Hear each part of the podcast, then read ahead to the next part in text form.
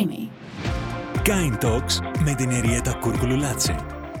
Καλώς ήρθατε στο Kind Talks podcast. Είμαι η Εριέτα Κούρκουλου και σήμερα έχουμε έρθει να μιλήσουμε για την ενότητα, θα πω εγώ, ε, για την ικανότητα να μπαίνουμε στη θέση του άλλου και να δημιουργούμε μία κοινωνία πιο ευχάριστη για όλους και κυρίως πιο δίκαιη.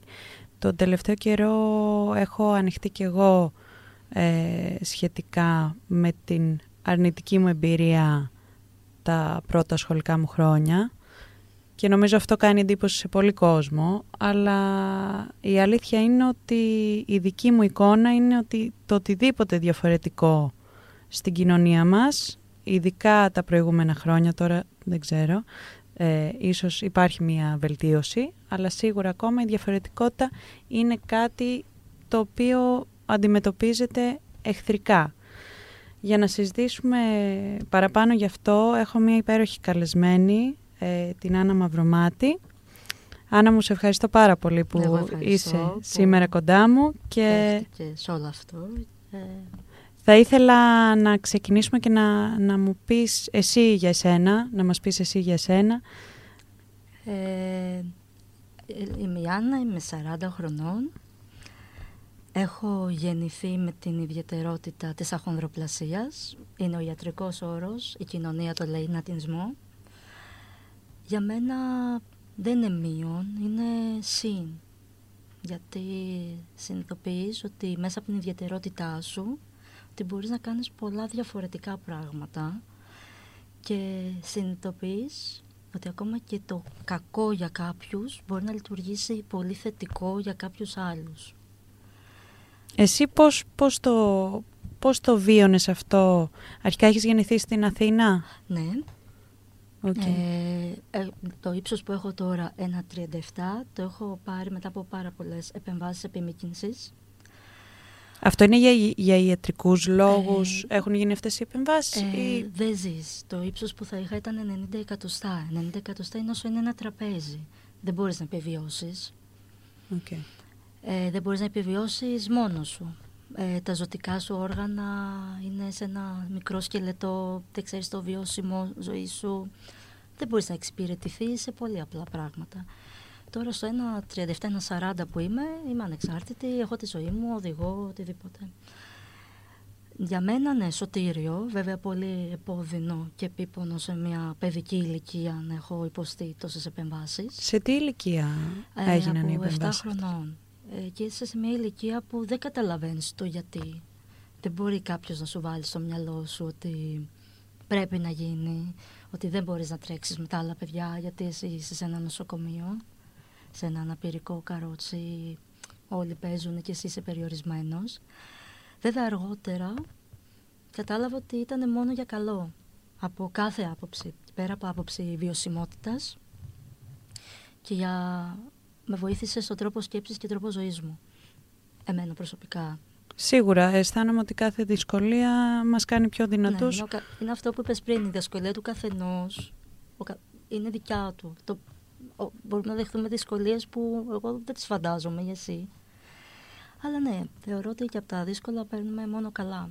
Είναι στο χέρι μας πώς θα το ζυγίσουμε. Είναι σίγουρο αυτό. Οι γονείς σου πώς το αντιμετώπισαν όλο αυτό, Αρχικά είναι κάτι κληρονομικό. Ε, είναι... Όχι. όχι. Είναι ζαριά. Έλειπε ένα χρωμόσωμα. Έτυχε.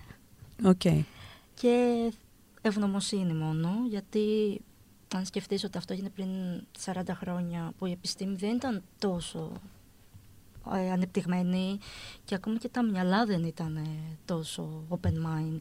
Ότι πάρα πολλά άτομα με αυτή την πάθηση είναι σε ιδρύματα γιατί οι γονείς τους δεν ασχολήθηκαν. Οι γονείς τους ντράπηκαν ή δεν θέλαν να το παλέψουν. Έτυχε και ήμουν και σε μια οικογένεια που εντάξει, είχε την οικονομική δυνατότητα να κάνω όλα αυτά, τις επεμβάσεις, τα χειρουργία, τις φυσιοθεραπείες, όλα αυτά. Ήμουν τυχερή πολύ σε αυτό. Αυτό είναι κάτι που καλύπτεται ας πούμε από τον ΕΟΠΗ ή... Όχι. όχι. Είναι και αυτό μια μεγάλη λοιπόν ναι. κουβέντα. Δεν καλύπτεται, όχι. Γιατί είναι ζήτημα και ζωής και θανάτου ναι. από ό,τι καταλαβαίνω και ποιότητα ζωής για ένα... Πολλά είναι ποιότητα ζωής. Ναι. Γιατί βάλε τον εαυτό σου να είσαι, πώς είναι το τραπέζι. Δεν μπορείς να επιβιώσεις στο σύνολο. Δεν το συζητώ. Και όχι μόνο στο σύνολο, δεν μπορείς να βγάλε το σύνολο. Δεν μπορείς να επιβιώσεις σαν άνθρωπος. Τα ζωτικά σου όργανα είναι όλα πιεσμένα. Τα πάντα, τα πάντα. Δεν είναι...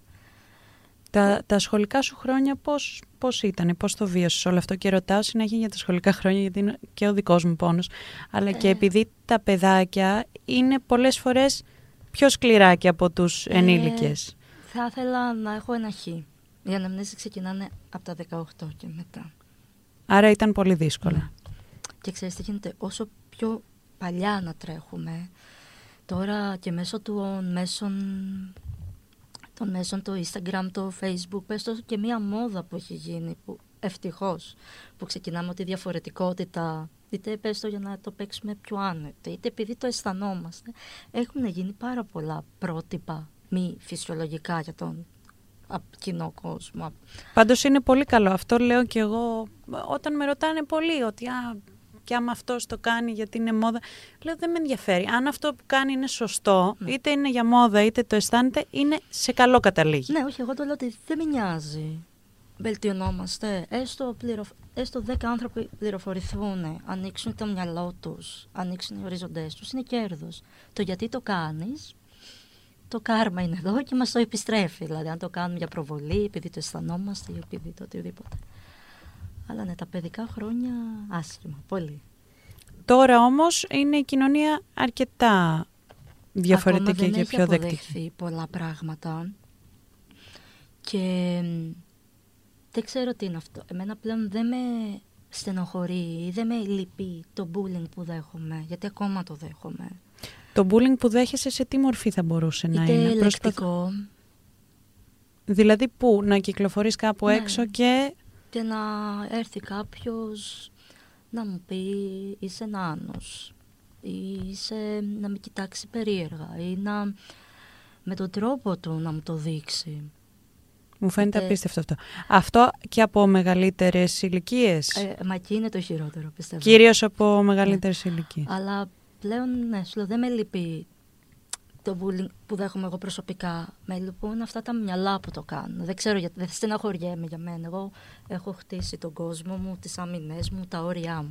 Μένα με στενοχωρούν ότι υπάρχουν ακόμα ο άνθρωπος ταξιδεύει στη σελήνη και έχουμε ανθρώπους που ασχολούνται αν κάποιος είναι πιο παχής, πιο ψηλός, πιο κοντός. Αυτό με λυπεί περισσότερο. Τα μυαλά αυτά. Και αυτό είναι ιδιαίτερα επικίνδυνο όταν το βλέπεις σε νέους γονείς οι οποίοι μεγαλώνουν την επόμενη γενιά ε, γιατί σίγουρα και τα παιδιά που σε αντιμετωπίζουν με ένα κάποιο τρόπο στο σχολείο είναι ένας τρόπος ο οποίος κάπου τον έχουν δει από κάποιον. Ναι, είναι. Μα εκεί καταλαβαίνεις, τα παιδιά είναι καθρέφτες της οικογένειας. Δεν θα με στενοχωρήσει ένα παιδάκι να με πλησιάσει, γιατί είναι το φυσιολογικό. Ξέρω το θέμα μου, όχι το πρόβλημά μου, την ιδιαιτερότητά μου, θα ήθελα να πω. Αλλά δεν το καλύπτω. Ξέρω τι είμαι, πατάω στα πόδια μου. Δεν θα με ενοχλήσει. Ένα παιδί είναι αυθόρμητο. Δεν μπορεί τα παιδιά να χάσουν τον αυθορμητισμό τους. Αλλά βλέπεις από προσέγγιση σε προσέγγιση όταν γνωρίζεις και τους γονείς, καταλαβαίνεις για ποιο λόγο το παιδί σε έχει προσεγγίσει έτσι. Ναι, το να έχει ένα παιδί μία απορία και να σε ρωτήσει κάτι είναι Όχι, τελείως όχι, απλά διαφορετικό από την κοροϊδία και από το, το άσχημο, Ναι. την άσχημη ας πούμε Ναι. προσέγγιση που θα Μα μπορούσε. δεν με λυπεί αυτό, δεν με στενοχωρεί. Είναι το φυσιολογικό. Τα παιδιά πρέπει να μαθαίνουν, πρέπει να ρωτάνε. Το να καλύπτουμε το, κα- το εκάστοτε πρόβλημα ή θέμα και απλά να το συνειδητοποιούν όταν φύγουν λίγο από τη μαμά ή τον μπαμπά. Είναι χειρότερα, γιατί τότε αλλιώς είναι εκφράσει την απορία σου στα 15-16 που μπαίνει και η εφηβεία και η Σωστά. αντίδραση, και αλλιώς στα 6, 7, 8.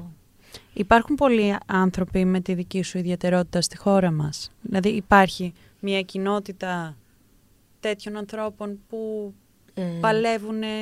Υπά, υπάρχει, αλλά τίνει σιγά σιγά με την πάροδο του χρόνου να εξαλειφθεί. Γιατί είναι κάτι που πλέον βρίσκεται με τους προγενετικούς ελέγχους. Και αν μου πεις, το θεωρώ πολύ ωραίο που εξαφανιζόμαστε, όσο και άσχημο να ακουστεί, γιατί είναι κάτι το οποίο κουβαλάς πολλά και πρέπει να είσαι και λίγο τυχερός είναι αυτό που σου είπα στην αρχή, ότι βρέθηκα σε μια οικογένεια που μπορούσε να το στηρίξει και οικονομικά και ψυχικά. Σωστά, ναι. Γιατί και το ψυχικό είναι Ναι, ίσως και- και πιο σημαντικό. Γιατί ακόμα και τώρα που έχω κάνει αυτές τις επεμβάσεις δεν πάβουν να υπάρχουν προβλήματα. Δηλαδή έχω δεχθεί πάρα πολλά χειρουργία στα πόδια μου, επομένως όλα αυτά με την πάροδο του χρόνου επιβαρύνονται τα οστά σου. Και επειδή είναι κάτι που δεν έχει εξελιχθεί, δεν ξέρεις και πώς θεραπεύεται. Σωστά. Η μεγαλύτερη δυσκολία που αντιμετωπίζεις εσύ στην καθημερινότητά σου, ποια μπορεί να είναι; Πλέον δεν μπορεί να με αγγίξει κάτι. Είμαι πολύ... Εννοείται κινητικά, Ε, όχι κινητικά μόνο... έχεις προσαρμόσει το σπίτι σου, το χώρο σου στα πλαίσια σου. Ναι, το να πάω σε ένα άλλο σπίτι, θα πω, Εριέττα, δώσε μου αυτό γιατί δεν φτάνω ή οτιδήποτε. Ή στην καθημερινότητα το ότι είσαι μια ποσότητα που δεν την υπολογίζουν οι άλλοι. Ότι πας, ας πούμε, να, πας, κα- πα- πας να περπατήσεις ή σε ένα πολυσύχναστο δρόμο ή οπουδήποτε, σε ένα μαγαζί, σε ένα κλαμπ, οτιδήποτε. Ότι ο άλλος θα πέσει πάνω σου. Είτε επειδή δεν σε έχει δει που αυτό λες οκ, είτε απλά το κάνει για να το κάνει. Εντάξει, αυτό μου ακούγεται πολύ ακραίο. Το να το κάνει για να το κάνει Και κάποιος. όμως ξέρεις τι, πολλοί υπάρχουν που βγάζουν τα κόμπλεξ τους έτσι. Σίγουρα θα έχεις συναντήσει κάποιον άνθρωπο.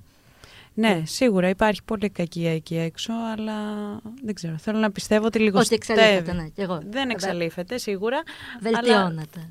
αλλά νομίζω ότι βελτιώνεται γιατί πλέον όχι αναγκαστικά αλλάζει το αίσθημα, γιατί είναι δύσκολο να αλλάξει δεν ξέρω, το, το, το πηγαίο του ποιο, ποιοι είμαστε, αλλά πλέον πιστεύω ότι αυξάνονται οι άνθρωποι που θα αντισταθούν σε αυτό. Δηλαδή που αν δουν κάποιον να σου φέρονται σε ένα με έναν τρόπο που δεν είναι σωστός, θα μπουν στη μέση. Δηλαδή εγώ θα Ναι. μπω στη μέση Ε, για τον οποιονδήποτε, είτε είναι άνθρωπος είτε ζώο. Θα μπω στη μέση να μιλήσω ενάντια στην αδικία και νομίζω ότι αυξάνονται αυτοί οι άνθρωποι και όσο αυξάνονται οι υπόλοιποι φοβούνται. και αυτό είναι Έχουμε πει, επίσης ναι, όχι, σημαντικό. ισχύει αυτό ότι πλέον αυξάνεται ο αριθμός των ανθρώπων που μπορούν να σε υποστηρίξουν σε μια τέτοια συμπεριφορά και αυτό που μπορώ να πω ότι ακόμα και ένας άνθρωπος που μου ασκήσει κριτική, bullying ή με κοιτάξει στραβά, αν τον πιάσω και του πω γιατί; Παλιά απλά το συνέχιζε.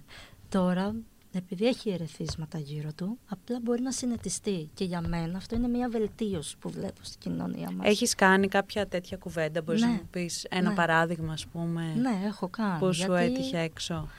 Ε, Είναι αυτό που σου έλεγα, ότι μ, α, μου συμβαίνει στην καθημερινότητά μου. Είμαι κλασικά σούπερ μάρκετ, που, όπως πάμε όλοι μας, οκ, και επειδή είμαι, γυρι- έχω γυρίσει και από καλοκαίρι, είμαι και λίγο σκουρόχρωμη, πιστεύει μια κυρία ότι είμαι ξένη.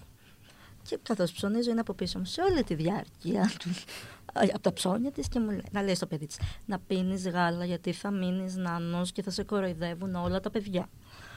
Να το λέει όμως συνέχεια. Έχω φτάσει πλέον στο ταμείο και λέω, συγγνώμη, λέω.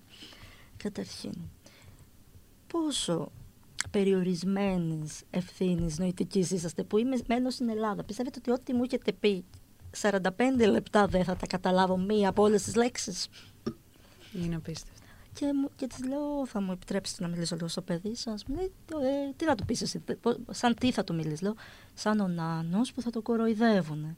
Λέω, αγάπη μου, δεν θα σε κοροϊδεύει κανένα παιδάκι για το ύψος σου. Θα σε κοροϊδεύουν για τα ερεθίσματά σου. Προσπάθησε να μην πάρεις ερεθίσματα από αυτή την οικογένεια.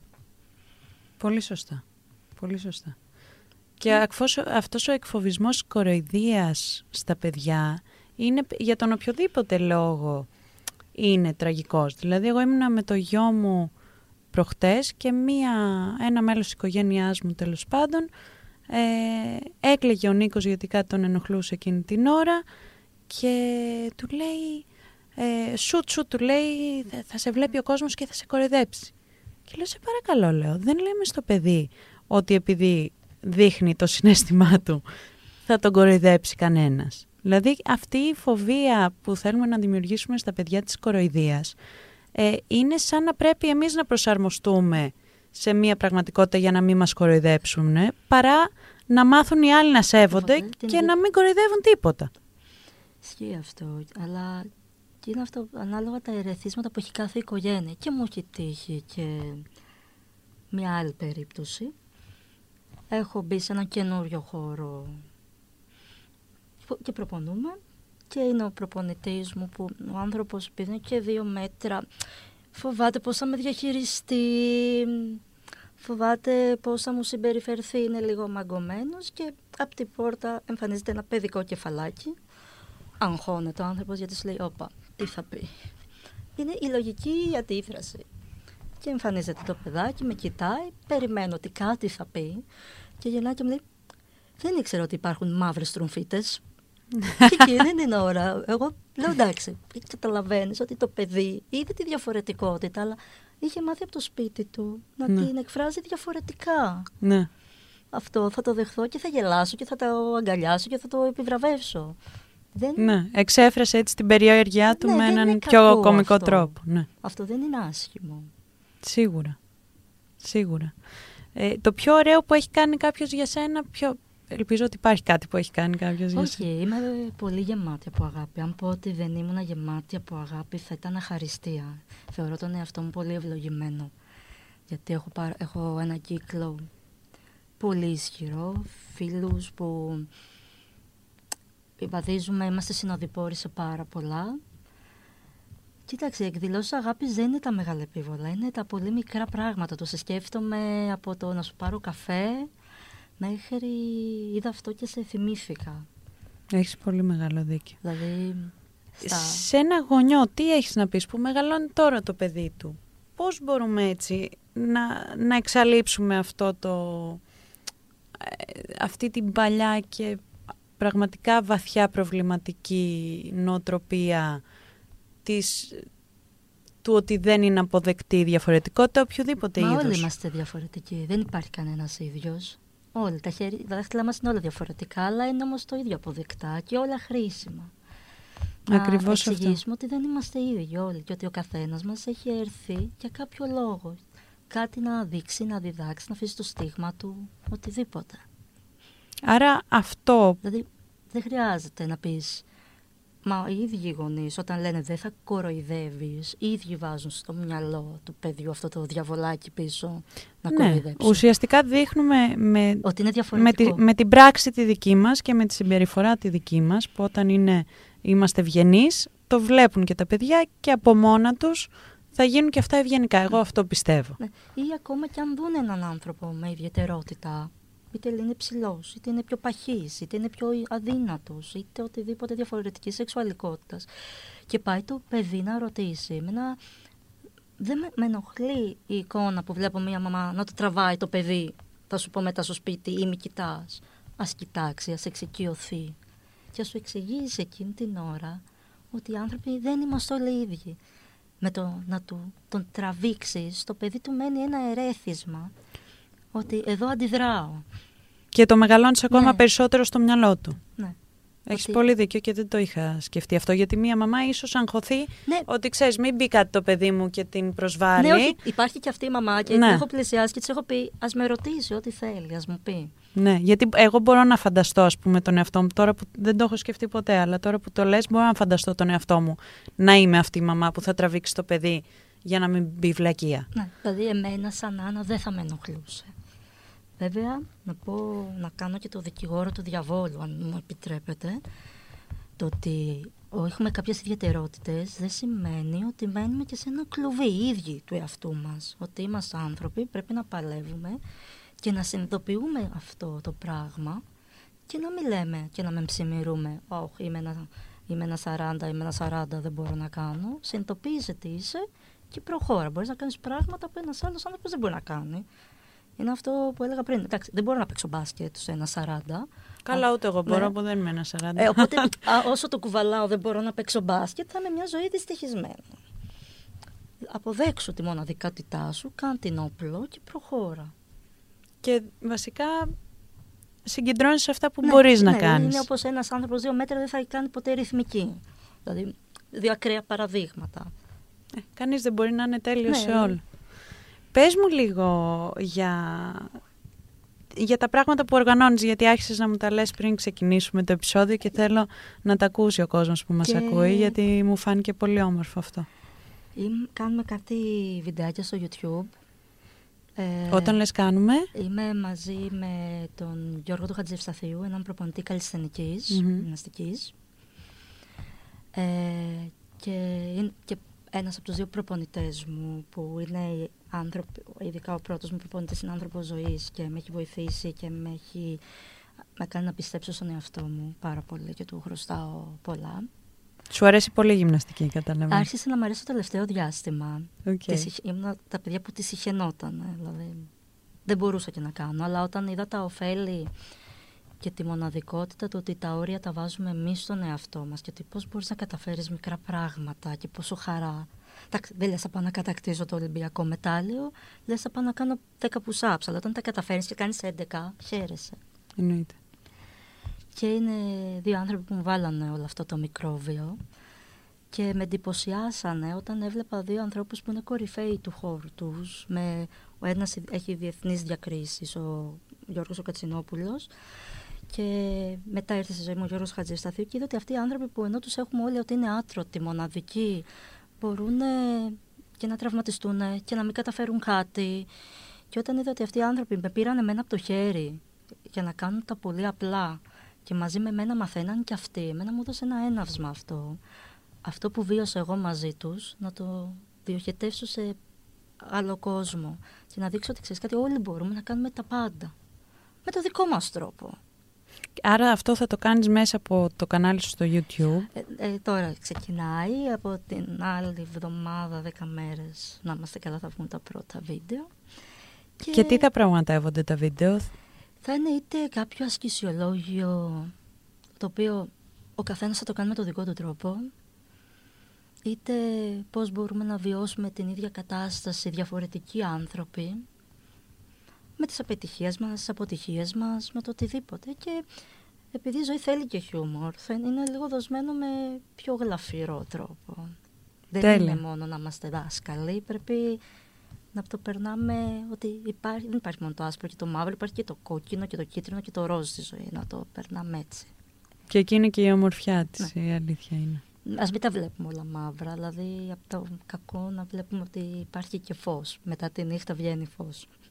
Άννα μου, σε ευχαριστώ πάρα πολύ. Εγώ Είσαι ευχαριστώ. πραγματικά μοναδική Ευχαριστώ εγώ. και χρωματιστή και είναι τιμή μου που σε γνώρισα και είχα την ευκαιρία να μάθω περισσότερο για σένα και Και για το εγώ. πώς θα γίνω κι εγώ καλύτερος άνθρωπος και καλύτερη μαμά. Μα αυτό είναι που μας έχει μείνει. Τα μαθήματα τα παίρνει ο ένας από τον άλλον, από την καθημερινότητα. Α- αν συνειδητοποιήσουμε ότι αν γίνουμε κατά μονάδες σωσ- πιο σωστοί, θα διευκολυνθεί όλος ο κόσμος. Γιατί η θα- μονάδα κάνει το Το σύνολο. Δεν θα, αλλα- ας βλέπουμε σιγά σιγά το, στο σύνολο να πηγαίνουμε μαζί. Σε ευχαριστώ πάρα Εγώ πάρα πολύ και ευχαριστώ. πάλι. Και καλή συνέχεια στο έργο σου.